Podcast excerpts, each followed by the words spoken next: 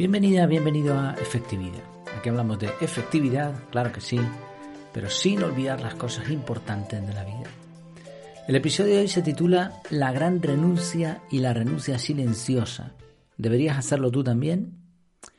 ¿Te gustaría dejar tu trabajo y pasar más tiempo con tu familia en una casita en el campo o en la playa, como prefieras, haciendo lo que de verdad te gusta? Pues a muchas personas sí, obviamente. Sin embargo, la mayoría permanecen en sus empleos. O al menos eso era lo que sucedía antes. A raíz de la pandemia, miles de trabajadores han abandonado sus empleos voluntariamente. A este efecto social se le ha llamado la gran renuncia que se transformó después en otra renuncia, la silenciosa. Vamos a ver si todo esto es real, los motivos que hay detrás y si deberías pensar en ello. Todo empezó con la gran renuncia. El pensamiento que hay detrás es simple, el trabajo no es tu vida. Entre marzo y julio de 2021, casi 4 millones de empleados renunciaron a sus puestos de trabajo cada mes en Estados Unidos. Y se calcula que 50 millones en total han renunciado a su puesto de trabajo. Allí en Estados Unidos estamos hablando. Según el informe de Microsoft, el Work Trend Index, el 41% de los profesionales pensaba en 2021 dejar su trabajo el próximo año. Y estos son los que siguen renunciando durante el 2022 y seguirán haciéndolo. Es un porcentaje muy alto, ¿eh? casi la mitad. Esto hace que los de recursos humanos se tiren de los pelos. Aunque es un fenómeno estadounidense, se ha propagado rápidamente en España y por otros países como Alemania, que parece que va eh, a la cabeza en, este fenómeno. Los obreros con sueldo más bajos no tienen reparos en cambiarse, esto ha sucedido pues siempre y, y, ahora se ha acentuado, y los más jóvenes son los que más renuncian, pero también ha sucedido con altos directivos y empleados altamente cualificados. Y la pregunta es ¿por qué? ¿Por qué ha ocurrido esto de la gran renuncia? Bueno, yo he, listado algunas razones, estudiando un poco lo que he visto por ahí, también mis propios pensamientos, y creo que no es tan complicado entenderlo. En primer lugar, una razón de por qué alguien renuncia a su puesto de empleo después de años es porque, obviamente, piensa que va a encontrar algo mejor. Ya no tiene tanto miedo y, y esto puede tener que ver con la, con la pandemia después de una pandemia mundial, ¿qué podría ir peor? Así que cambiarme de trabajo no va a ser tan malo. Una segunda razón es que la gente ha tenido tiempo para pensar. En el ajetreo del, trabajo diario, del estrés, de llevar a los chiquillos al colegio, de esto y de lo otro, pues la mayoría de la gente no pensaba. Y, las redes sociales y, y, otro tipo de tecnología les tenían tontos. Entonces, sencillamente no pensaban. Pero la pandemia nos ha obligado a parar quisiéramos o no, la mayoría de la gente ha tenido que parar. Y ahora ha tenido tiempo para pensar. Y al pensar se han dado cuenta de, de ciertas cosas, ¿no? de ciertas carencias que a lo mejor estaban teniendo. Han reflexionado en su vida y esto les ha motivado a renunciar a sus empleos. En tercer lugar, han podido renunciar porque tienen sus necesidades básicas cubiertas. En los países donde esto está sucediendo, aunque es verdad que si no trabajas pues no comes, ¿no? Realmente este, este es el, dicho tradicional, pero cuando se han cuando han calculado los efectos de esa gran renuncia, se han dado cuenta de que en realidad sí que tenían muchas cosas cubiertas. En muchos países hay seguridad social, hay ayudas para los desempleados, tienes tus ahorros y la mayoría de los gastos son superfluos, no son necesidades vitales. Entonces, si tienes las necesidades básicas cubiertas y te das cuenta de que sobre todo durante la pandemia, podías vivir con menos, ¿por qué no arriesgarte a un cambio? Otra razón es que cada vez hay más alternativas al empleo tradicional. Cada vez más Internet va dando eh, diferentes opciones diferentes a ir a un puesto de trabajo, a una cadena de montaje o algo así. Otra razón es que la gente ya está harta de techos y de límites. Uno de los problemas que por ejemplo, las mujeres tienen, particularmente, también los hombres, pero muchas madres eh, tienen el problema de la conciliación. ¿Cómo hago para atender a mis chiquillos y al mismo tiempo trabajar? Porque yo quiero, pues muchas mujeres, ¿no? Quieren sentirse realizadas haciendo un trabajo de calidad en una empresa, creen que pueden aportar algo, eh, les gusta lo que hacen, pero tienen que conciliar su vida personal con la laboral y esto no es fácil. Por otro lado, hay muchos techos en las empresas y límites que si tienes que hacerlo así, que no, esto no se puede hacer de esta manera, no, yo voy a decirte, pues si tienes que venir a la empresa, cuántas horas vas a trabajar, este va a ser tu sueldo, etcétera. Y la gente está cada vez más cansada de que le pongan este tipo de limitaciones. Y la última razón que he listado es que volver al ritmo anterior está siendo complicado. Esto es algo que ya vaticinaba en un, en un, en un episodio, en un artículo, no recuerdo, durante la pandemia. Yo ya me estaba dando cuenta de que los niveles de exigencia se habían relajado muchísimo y que volver a la actividad tal y como la teníamos antes iba a ser imposible, por lo menos en el conjunto de la sociedad. Acerté en esto, se ha cumplido y era una cuestión obvia de productividad personal. Cuando encuentras una manera más fácil de hacer algo, ¿por qué ibas a volver a, hacerlo complicado? Entonces, si ya antes estaba mucha gente quemada en su puesto de empleo y ha visto que gracias a la pandemia, en este caso, podríamos decirlo así entre comillas, han simplificado procesos, han trabajado desde su casa y todo ha funcionado, ¿por qué narices tengo que volver a hacer lo mismo que antes? Eran, muchos eran procesos tontos que, que se han vuelto a instaurar, por desgracia. Decía una estadística que leí que el 79% ha sufrido en España ¿eh? estrés prolongado por culpa de volver a las actividades anteriores a la pandemia. A mí me hizo bastante gracia cuando eh, el año pasado, en el reconocimiento médico, una sección estaba dedicada a cómo me encontraba anímicamente por, por culpa de la pandemia. Y me dieron ganas de decir, no, no, sí, la pandemia no me ha hecho daño psicológicamente, lo que me hace daño psicológicamente es tener que ir a trabajar, cuando hay otras cosas que me gustaría hacer más. Pero claro, las empresas no ven más allá de, sus propias narices en muchas ocasiones y, no... Normalmente cuando tú estás en una empresa, los directivos no te llaman por teléfono para saber cómo estás, cuáles son tus propuestas, cuáles son eh, tus pensamientos, cómo está tu familia, ¿no? Ellos piensan en números, en cifras, y, este es quizá uno de los problemas, ¿no? De que después pues haya estrés, de que la gente no esté contenta en su trabajo. Bueno, estas son algunas razones, pudiera haber más, pero básicamente el motivo por el que alguien renuncia a su empleo es porque está descontento, así de simple, descontento por muchos factores. Claro, no todo el mundo puede renunciar a su empleo alegremente. Muchos de los que no lo hacen han iniciado otra renuncia, la renuncia silenciosa. Según algunos datos, al menos el 50% de la fuerza laboral de Estados Unidos ha renunciado silenciosamente. Y esto en un país en donde no existe ayudas sociales como por ejemplo hay en España, que le dicen el estado del bienestar y todas esas cosas, eh, es llamativo si tú ves series o películas estadounidenses, verás que la mayoría de los empleados tienen compromiso. Pero esto se ha perdido, se ha perdido sobre todo en las generaciones más jóvenes. Y lo que quiere decir es que han decidido conscientemente que van a trabajar lo justito, lo que tenían en contrato, por lo que se les paga. No van a mover ni un dedo más. Esto es la renuncia silenciosa explicada de forma muy, muy rápida. Incluso los más jóvenes han iniciado un movimiento de protesta, como no, en redes sociales, no podía ser de otra manera. Bueno, y a todo esto, digo lo de Estados Unidos principalmente porque lo de la renuncia silenciosa sí que es verdad que eh, en España lo conocíamos desde hace muchos años. Eh, conocerás, si vives aquí, a muchos casos, muchas personas que han hecho tradicionalmente lo justito, lo justito para que se les pague el sueldo y listo. Ese sentido de compromiso no ha existido tanto en España porque el modelo de, trabajo es, diferente, ¿no? todo, la, forma de vivir es, muy distinta.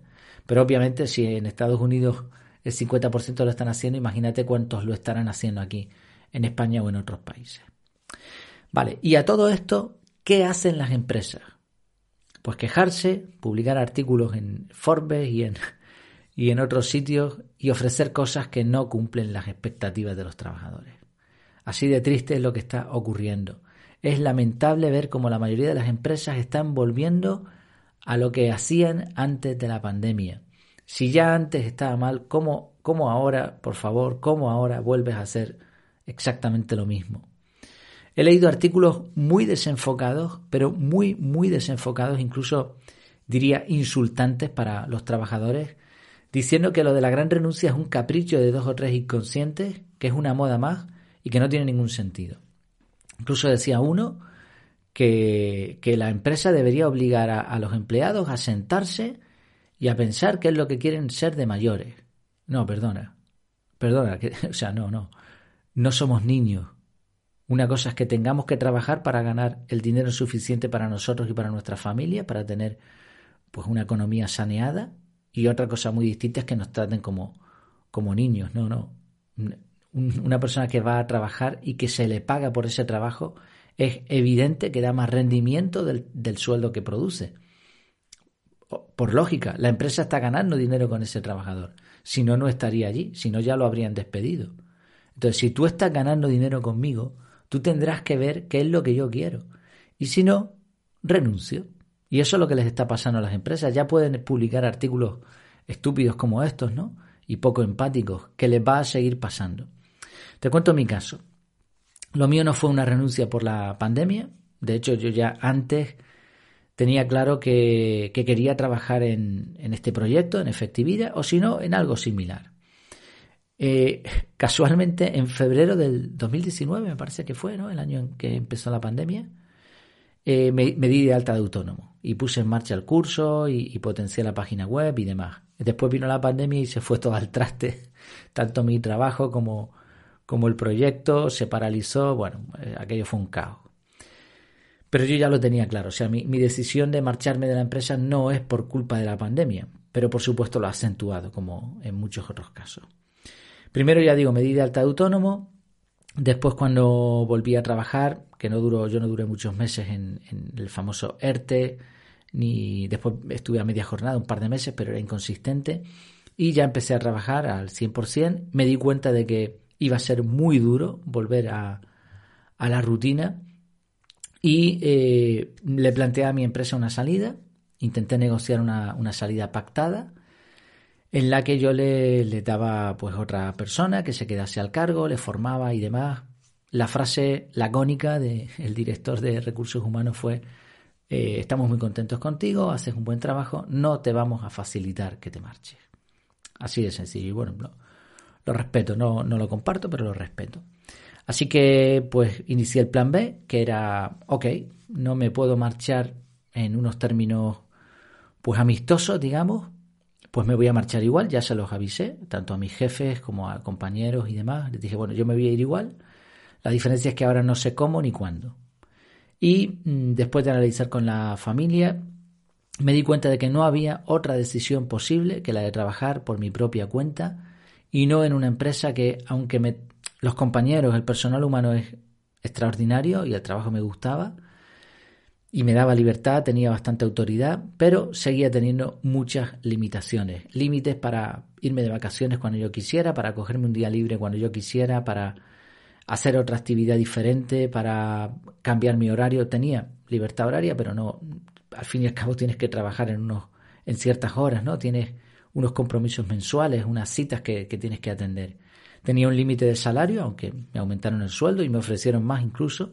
Tenía límites de actuación. Yo quería hacer las cosas de otra manera, pero así es como se hacía en la empresa y punto. Tenía límites de crecimiento. De hecho, en, todos los años que estuve en la empresa, una de las cosas por las que me, me quejé en repetidas ocasiones es que no nos daban formación y sin embargo en mi nómina me descontaban un montón de dinero todos los meses supuestamente para formación. Y yo no recibí esa formación, me he tenido que formar yo siempre por mi cuenta. Entonces todos estos límites se iban a romper cuando dejara, cuando renunciara a mi puesto de trabajo. Para muchos lo que he hecho es una locura, incluso para familiares y amigos, pues les parece una, tontería, un capricho, pero como ves no, no es algo que se me haya ocurrido de un día para otro, ni tampoco es algo que, que haya pensado yo solo. Eh, muchas personas están renunciando. Así que no, la gran renuncia no es un capricho, es la cúspide de la pirámide de Maslow, es el desenlace lógico de cualquiera que se lo pueda permitir, la autorrealización, o por lo menos en el ámbito laboral. La pandemia no es la culpable, la pandemia simplemente ha acentuado el proceso, nos ha quitado el miedo y nos ha demostrado cuáles son las ganancias, estar más tiempo con la familia, pasar más tiempo en actividades que nos gustan. Al mismo tiempo, y aunque va más lento de lo que se esperaba, hay que tener en cuenta que la automatización continúa, la robótica, la electrónica, poco a poco va sustituyendo la mano de obra humana, así que solo los grandes especialistas, las grandes habilidades pueden permitirte hacer un trabajo de calidad insustituible. Y si tienes una habilidad que te hace, bueno, si, no tienes una habilidad que te hace especial, pues no, no vas a renunciar, te van a terminar quitando, pase más o menos tiempo, ya buscarán la manera, porque no eres rentable. Y si tienes una habilidad que te hace especial, ¿por qué deberías dársela a una empresa que te trata como un robot? ¿Eh? No, sé si se nota la paradoja. ¿Cuál es la solución para las empresas? Pues yo me pongo en el lugar de un empresario y obviamente él quiere ganar su dinero y, necesita a los trabajadores para eso. No es que quiera trabajadores, los necesita. Entonces, ¿qué tiene que hacer? Pues cambiar de una vez por todas su forma de pensar. Ya no estamos en la, en la época del esclavismo tiene que dar flexibilidad horaria y deslocalización. Estos son dos requisitos imprescindibles. Tiene que confiar más en las personas y darles autonomía real. Pagar bien, sobre todo con incentivos cuando las cosas se hacen bien. Trabajar por proyectos. Formar, formar a la gente. Y sobre todo tratarles con respeto. No es tan complicado si lo piensas. Y a muchas personas con estos cambios pues no, no se les pasaría por la cabeza renunciar porque les gusta la seguridad de un empleo y no se van a marchar siempre que se mejoren las condiciones. Pero si sigue habiendo el abuso y, normas tontas, pues obviamente desde que pueden escapar lo van a hacer. Al mismo tiempo, otra posibilidad interesante es que las empresas comiencen a contratar servicios externos de profesionales independientes. Porque si lo piensas, ¿a dónde se van tus trabajadores? Pues se van a trabajar por su propia cuenta como profesionales independientes que dan servicios a otras personas y a empresas. Entonces, sí, si tanto de tu empresa como de otras muchas se está yendo gente a hacer esto, ¿por qué no le sigues utilizando, pero ahora pactando las condiciones entre los dos? Contrata servicios de profesionales y además esto va a ser rentable para ti en términos financieros y en otros términos y también para la otra persona. Es verdad que se pierde control, ese control férreo que las empresas tenían, que nos ponían GPS en la tablet para tenerlo localizados y, y tenían unos programitas muy chulos con gráficos que decían dónde estábamos y si estábamos trabajando o no, en vez de, en vez de ver si habíamos hecho el trabajo o no, bueno, pues ese control férreo lo vas a perder con una persona, con un profesional autónomo. Pero el profesional autónomo va a hacer su trabajo, que es lo que tú quieres al fin y al cabo. Obviamente, este esta transformación de las empresas no se puede hacer de un día para otro y envuelve pues eliminar a aquellas, eliminar o, transformar a la fuerza a aquellas personas, aquellos tiranosaurios, como le, suelen llamar, que, siguen ahí, ¿no? En puestos de mando, cuando, con una filosofía que, que, es triste, ¿no? Yo recuerdo, desgraciadamente, la semana pasada, cuando, bueno, hace, hace un par de semanas ahora, cuando eh, ya di la, el, anuncio oficial de que renunciaba a mi puesto de trabajo, baja voluntaria. Al final se quedó en una excedencia de seis meses que mm, difícilmente eh, aprovecharé. Y, hubo algunos, algunos directivos que se enfadaron. Se enfadaron. Y, ya no me trataron tan bien. Bueno, tampoco eran muy agradables antes, pero recuerdo la, la última conversación con uno, una de las personas con las que tuve que tratar en la empresa. Eh, y, me trató fatal. Bueno, sí, sí, sí, sí, venga, hasta luego, venga, vale. Tenía una, había una diferencia, una discrepancia en una cantidad de dinero que me tenían que pagar y me dijo, no, pues yo por tal cantidad no voy a estar discutiendo. Venga, sí, venga, hasta luego. Esa es la forma que tienes de despedirte de una persona, ese es el berrinche de, niño pequeño que, con el que te vas a despedir. Esa es la fama que te vas a quedar para mí, por lo menos, y para otras personas que, que están al tanto de la situación. Es lamentable, ¿no? Entonces, estas, estas formas de pensar son arcaicas, ya no, no coinciden. O sea, ¿cómo no va a renunciar alguien que está al lado, o sea, que sus jefes, sus directivos tratan de esta manera? Bueno, en mi caso a mí me, importaba poco y no fue ese el motivo, como digo. La, de, de 199 me han tratado súper bien y me voy muy contento. Pero precisamente da la casualidad de que los que más arriba están son los que pues peor se comportan a veces. Y eso motiva nuevamente una renuncia. Bueno, esto hablamos de las empresas. Ahora, ¿y, y tú? ¿Deberías renunciar? Bueno, yo no voy a aconsejarte hacer una cosa o la otra, son decisiones importantísimas, así que esto lo tienes que pensar tú. Y esta es la idea. Antes de hacerlo, piensa muy bien qué es lo que quieres y por qué lo quieres. O sea, no es lo que decía antes uno ahí en un artículo de que la empresa debería obligar a los empleados. No, eso ya lo, ya lo sabemos hacer nosotros solitos. Pensar bien por qué y para qué. Esto es obvio y creo que cualquiera que vaya a renunciar lo va a hacer. No va a ir alguien a la oficina y va a decir, pues renuncio. No, eh, esto se hace con sentido, sobre todo cuando tienes una familia, cuando tienes ya una trayectoria. Porque si no lo haces, si no lo haces en profundidad, la renuncia se puede transformar en arrepentimiento, si después no te va tan bien como esperabas. Así que no es solo cuestión de, de tomar acción, sino también de pensar. Otra de las claves es formarte por tu cuenta. No dejes de formarte. Olvídate de si la empresa te da formación o no y ten en cuenta que la empresa te va a dar formación que a ellos les interesa. Pero tú sigues formándote en lo que te apetezca. En este sentido, no puedo sino recomendarte que entres en la Academia Efectividad, donde vamos a formarnos con cursos, con clases en directo, con un grupo privado, con un podcast privado donde te voy a contar todo lo que voy haciendo yo, por si te interesa. Fórmate. Este tipo de formaciones son las que más me han ayudado a mí. Investigar por mi cuenta. No formaciones tradicionales, no un MBA ni, ni, cosas así que puede estar bien, pero siempre están orientados a trabajar en una empresa. Si tú lo que quieres es renunciar y ser un poquito más libre, pues fórmate, porque ahí va a estar la clave. Esta es la clave principal para que te vaya bien. Si no lo tienes claro, renegocia. Renegocia los términos, que seguro que algo ganas. Y si lo tienes claro, pues hazlo de forma progresiva. Si no tienes un colchón, empieza poquito a poquito o renuncia directamente si lo tienes muy claro y además tienes un fondo de garantía, eh, un ahorro o algún otro ingreso que te, que te permita tirar un tiempo hasta que lo tuyo se estabilice. Y en todo caso, un consejo, ten un plan B distinto a volver a tu empresa. En mi caso, yo he hecho excedencia porque era prácticamente lo mismo que una baja. Bueno, oye, nunca se sabe, igual tengo que volver, si es que ellos quieren y yo también, ¿no? Pero ten un plan B. En mi caso yo tengo algunos planes. Si lo de efectividad no funciona, pues intentaré otras opciones que ya tenemos en la mesa, tanto mi, mi familia como yo. Ten un plan B distinto a volver a tu empresa. O sea, no quiere decir que o hago esto o me vuelvo, sino hay muchas opciones ahora mismo para ganarte la vida. Si no te sale una, intenta con otra. Estas son algunas sugerencias, ¿eh? pero la, la respuesta si deberías o no renunciar es únicamente tuya. A medida que pasa el tiempo se percibe con mayor claridad el efecto de la pandemia. Seguro que a ti también te ha tocado de una u otra manera. Pero la cuestión no es lo que sucede, sino qué haces con lo que te sucede. No aconsejo a nadie renunciar por renunciar, pero sí que reacciones. Piensa y actúa.